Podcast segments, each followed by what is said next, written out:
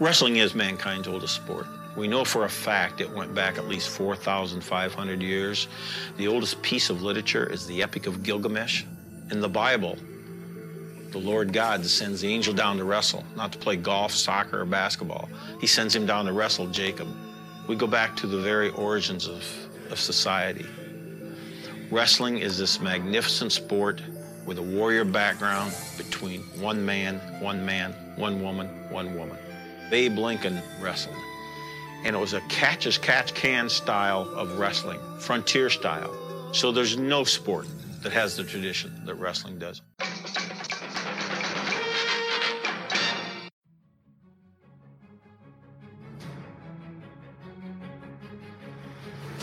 Hi, I'm Shaky, and these are my tales of times forgotten.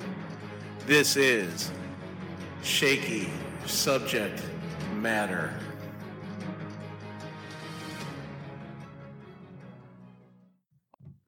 All right, I'm in Newton, Iowa, with my longtime friend for over thirty years, Mister Mike Chapman. Now, some of you in the wrestling community might know Mike Chapman, but a lot of you probably don't, so I'm going to let him explain who he is and what he's done in the world of wrestling first, and then we'll get into some other stuff. So, Mike, go ahead and explain your history with wrestling. Well, Mike, I was born in Waterloo, Iowa, and for amateur fans, that's the hometown of Dan Gable, who some people, most people, consider the greatest amateur wrestler in American history. He won one hundred eighty-one consecutive matches over seven years in high school and college, then lost his last college match, if you can believe that, and then won the world championships, and in nineteen seventy-two, he won the Olympics without giving up a single point in six matches. And then he went to the University of Iowa and became the most successful coach in any sport in N C A A history. He won fifteen N C A A team titles in twenty-one years.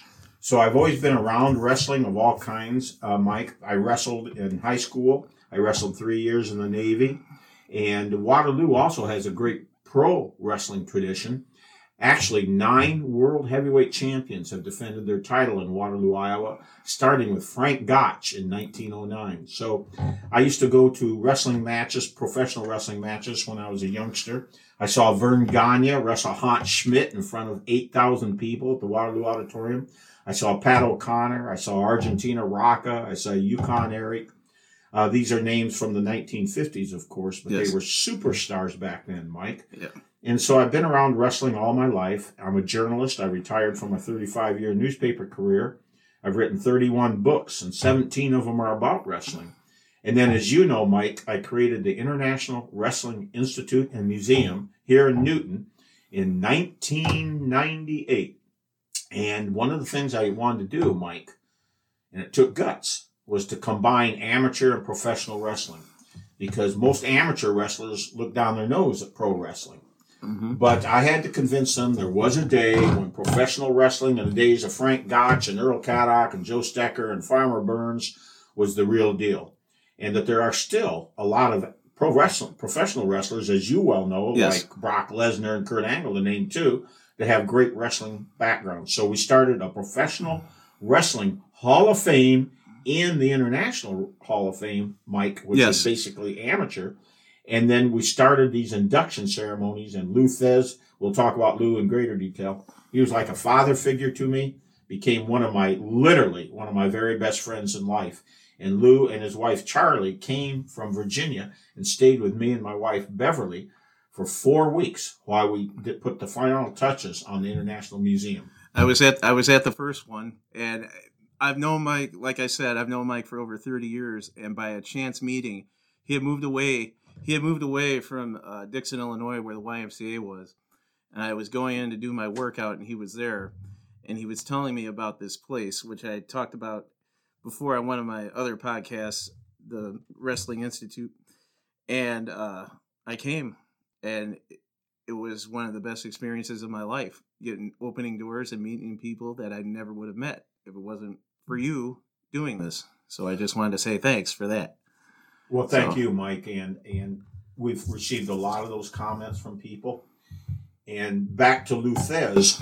So when I was in Dixon, Illinois, I was executive editor of the newspaper there in Ronald Reagan's hometown for ten years. And it was during that time that I really branched off into doing some things with pro wrestling. For instance, I created a beautiful poster of the World Heavyweight Champions with Frank Gotch and Ed Strangler-Lewis and Vern Gagne and Lou Thesz and Bronco Nagurski and all these people on it. And I had written Lou Thesz. I'd never met him. And this is nineteen ninety-six or so. And I said, Lou, I'm going to do this poster. And would you have a picture you'd like to be represented by? And I didn't know if I'd hear back from him. And within a week, I get this really nice envelope and all padded and everything. And it says, Mike, great idea. Please use this picture. And I did. And so I created this beautiful poster. And I sent several of them to Lou as a gift. Rolled them up in a tube. Mm-hmm. And then about a year later, a fellow by the name of John Arisi was putting on the huge wrestling show, uh, a memorabilia collector's type okay. thing in New York City. And he called me up, and I, I'd never heard of him. And he said, do you have Frank Gotch's shoes? And I said, yes, and Frank Gotch's derby hat and all these other things. And he said, I'm putting on this big memorabilia show, and if you'll come, I'll get you a room for free, and the tables are like four hundred dollars, but I'll get you your table for free. And I said, John, I you know, I don't think my stuff is what most people want to see. And he says, oh, you'd be surprised. And he told me who was all coming, Bruno Sammartino and Buddy Rogers and that. And I said, no, I don't think so. And he said, and Lou Thesz. I said, Thesz is coming? He said, yeah. I said, I'll be there. Is is that is that when he got the award, when you were in the wrestling magazine? No, no, no okay. That came later. Okay, because I gave you the wrestling magazine. Yes. Okay, all right, that's it. So I contacted Lou, and I said, I know, I'd never met him. And I said, I know you're going to be at the uh, Arisi show in New York. I'm going to be there too. I know how busy you'll be, but if you get a chance, come by, and I'll show you Frank Gotch's shoes, and we can chat. He writes me back and says, looking forward to meeting you. And that's all he said. So I get there. There's a real tough flight in, and I don't like to fly, and I set up my booth, and all kinds of people are, they had huge crowds, but hardly anybody's stopping at my booth. You know, I've got stuff from yeah. the early nineteen hundreds. And I think, well, I probably shouldn't have come. I, this isn't going to pay off. This tall, gangly guy comes walking up, and he's looking around, and he says, uh, in a real articulate voice, do you have Frank Gotch's shoes here? And I said, yeah. And he said, can I see him? And I showed it to him. It was Mick Foley. Oh, and we stood there and talked for about twenty minutes, and he was very friendly and said, I'm a huge Gotch fan, and I was blown away. And I think he was wrestling under the name Mankind then. Yes. So I told him that I was there to see Thesz, and he says, I actually heard Thesz say something about some guy here with Frank Gotch's shoes. That's why I came out looking for you. I said, well, tell him where I'm at. About twenty minutes later, Lou Thesz comes walking out with a yeah. whole people, line of people following him, Mike. He walks right up to my table and introduces himself as if I wouldn't know yeah. him. And all kinds of, we're standing there talking, and I'm behind the table, and he's in front of it, and so many people are coming up and talking to him that I finally say to him, I said, Lou, would you like to come behind the table and sit down? Thesz comes behind the table and sits down. We spend like thirty minutes talking nonstop. First thing he asks me is he wants to know about Dan Gable. So we start talking. And is the, finally, the promoter comes in and says, Lou, you got to get back there. We have a large line. And Thesz stands up and he looks at me and he says, hey, do you want to meet for supper when this thing's over? I said, uh, yeah. I met him at eight o'clock, and we sat and talked till one thirty in the morning. And from then on, Mike, Lou's favorite terminology when he was really like somebody, he yeah. says, we were joined at the hip. Yeah. From then on, Lou Thesz and I were joined at the hip. We did all kinds of things together. When I told him I was thinking about setting up this wrestling museum here, and we were going to have a wing for pro wrestling, he came out once first to scout it out and look at the locations with me. I took him to a University of Iowa practice session. I took him in and introduced him to Dan Gable. And then Dan introduced us both to the whole Hawkeye team, which had just won the national yeah. tournament. And we just bonded. I went to the nineteen ninety-five World Amateur Championships in Atlanta. Lou and his wife, Charlie, went with my son, Jason, who yes. you know, and Bev. We sat together the whole time. Uh, we just became very, very dear friends. Yeah, that's, you know, that's just how it happens. You that's just click, happens. You click with somebody and it lasts. Yep. So, okay. And then at the Wrestling Museum, you had several different people come, and one of them was a, a Tarzan. Yes, I'm also a Tarzan aficionado, or some people would say a Tarzan nut. Uh, nineteen different actors have played Tarzan in fifty-two different movies, the first one in nineteen eighteen. And, uh, you know, I'm a devout weightlifter, as you know, yes. Mike. I've lifted weights for fifty-six years nonstop. This this man, you know, I bench pressed three hundred pounds a few times in my life, and I thought it was something. And then this man comes downstairs and takes two twenty-five and does fifteen, twenty. What was the max? Actually, I've done twenty-five reps. twenty-five reps, yeah. And yeah, my best single is four forty, weighing two oh five. Yeah, yeah. Let's uh, let's give this man a hand. Yeah. All right. Well, thanks. And weightlifting and wrestling have been a big part of my life. In fact, my latest of my thirty-one books, three years ago, I wrote a book called My Memoirs, and it's called A Journey, Reflections on fifty Years of Writing, Wrestling, Weightlifting, and Heroes. And in this, you know, journalism opened so many doors for me, Mike. And I've met four movie Tarzans. Denny Miller came to one of our events here as a celebrity golfer, as you know, yes. And you met him. He played Tarzan, then starred on Wagon Train for five years, uh, the T V series.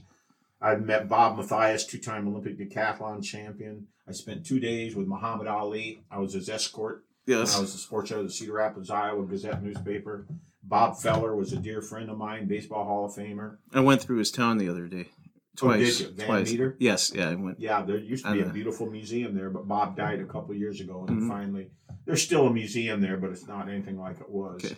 And so journalism allowed me to meet so many different people, and uh, four Tarzans have been friends of mine. I've written the biographies of two of them, Herman Bricks and Glenn Morris, and uh, you, but, but wrestling was, it was my great love.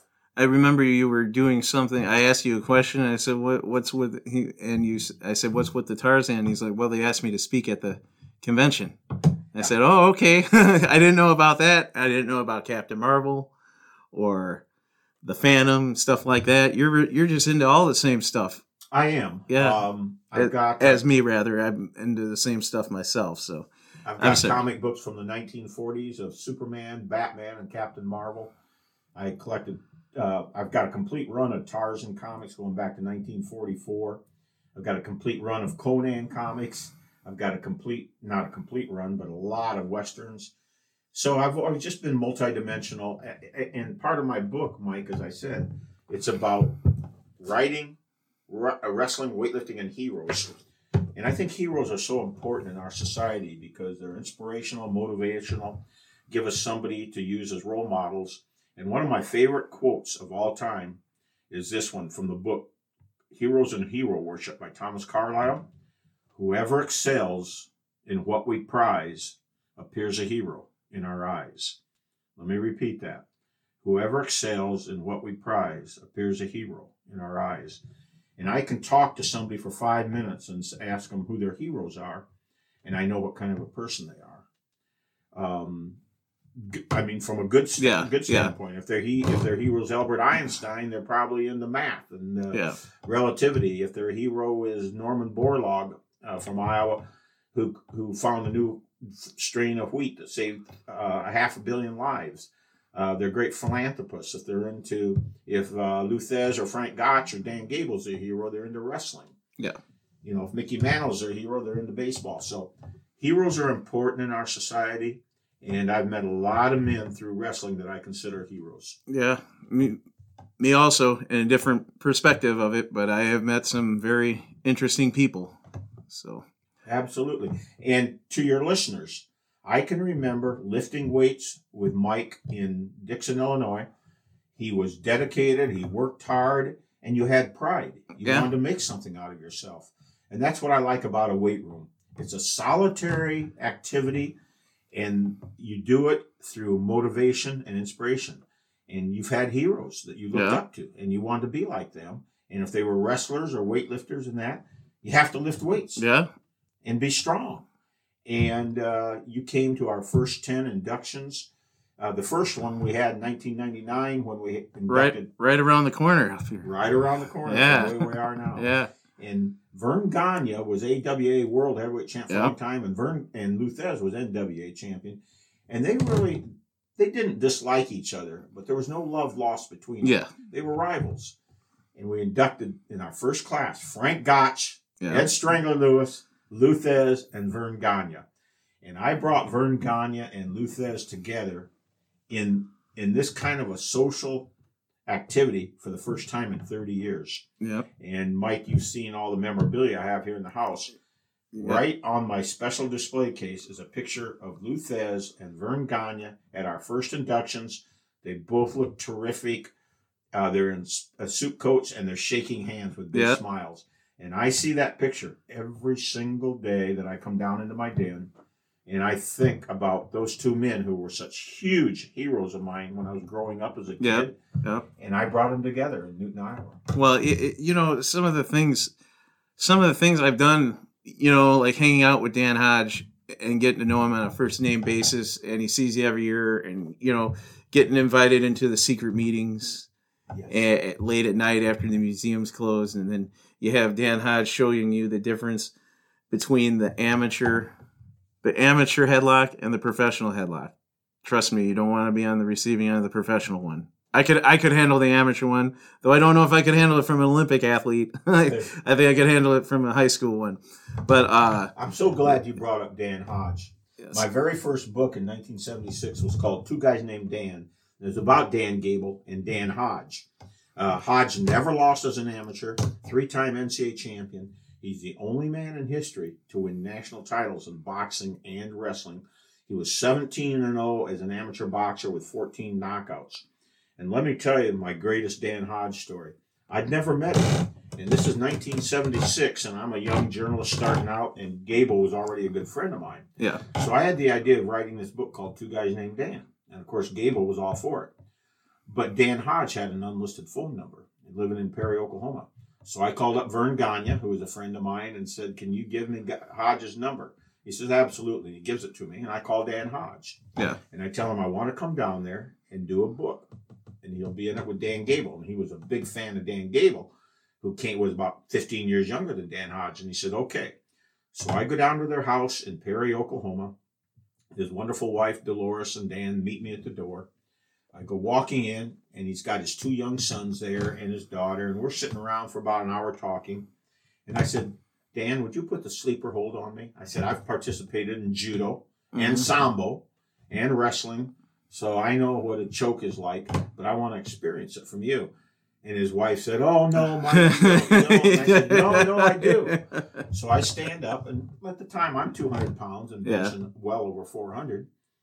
And his youngest son says, wait a minute, I want to go get the neighbor kids. Yeah. So I'm standing there, and in come about six kids. And Mike, he gets behind me and locks on the sleeper and lays me right out. Yeah. I mean, I'm out like a light. I finally stand up. He helps me stand up, and we're all laughing and talking. And I look at uh, the youngest son, and I says, was I doing anything down on the floor? And he said, you were just laying there with your right leg kicking. So that's how I met Dan Hodge. And we've been very, very close friends ever since. I did write his full biography called Oklahoma Shooter, The Dan Hodge Story. Yes. And that sold out so quickly. And I see it now on eBay for one hundred seventy bucks. And uh, Dan and I, he's been right here in this house where you are. Him yeah. and Dolores have stayed with us many times. And he's in his late eighties now and slowing down. Yeah. But uh, knowing Dan Hodge is one of the great, great honors and privileges of my life. Yeah, and through you, I met Mad Dog, Mad Dog Vish- Maurice Vachon, who was an, also an Olympic wrestler. Made the Canadian Olympic yes. team when he was eighteen years old. And his coach was George Hackenschmidt, he said. Well, I... I That's didn't... what he told me. Huh. Well, uh, Hackenschmidt was living in London all that time. So maybe it was during the Olympic Games. Yeah, he might. It might have been during the Olympic yeah, during Games. The Olympic I get a little confused. Yeah, okay, okay, yeah. Because yeah. he was living in London, and that's where the Olympics were. Yeah. Yeah, very yeah, cool. So, and yeah. you know, he, Hackenschmidt probably did come watch the Canadians work out, and he probably did spend some time with Yeah. Him. So you just told me something about Maurice Vachon I didn't know. Yeah, you showed me I'm a, a big fan of Hackenschmidt. Yeah, anyway. yeah. Well, you know, there, you, your stories could go on, but it's just great to have somebody that I can write a letter to and ask a question about something and get the answer back right away without having to worry about, you know, you understand what I'm saying? You're very knowledgeable on all the stuff and all the people. And I just wanted to say, people, go to Mike Chapman. What's the website? It's www dot mike dash chapman dot com. and they'll see pictures of me with Muhammad Ali, Ronald Reagan, uh, Lou Ferrigno, the Incredible Hulk. They'll see me standing on the tomb of Achilles on the other side of the world. I read yes. a novel about Achilles. I might know more about Achilles than anybody uh, alive today. And, uh, of course, I've written two books about Frank Gotch. And, uh, yeah, they can go on my website, Mike, Mike, w w w dot mike dash chapman dot com. They can find all my books on there. Okay. Well, I think we're going to sign off today because I'm going to visit with my friend some more because I don't get to see him very often. And I'd rather, I'm sorry, listeners, but I'd rather listen to my friend talk to me than do an interview with him for you. All right. Bye. Great. Good job, Mike. Thanks.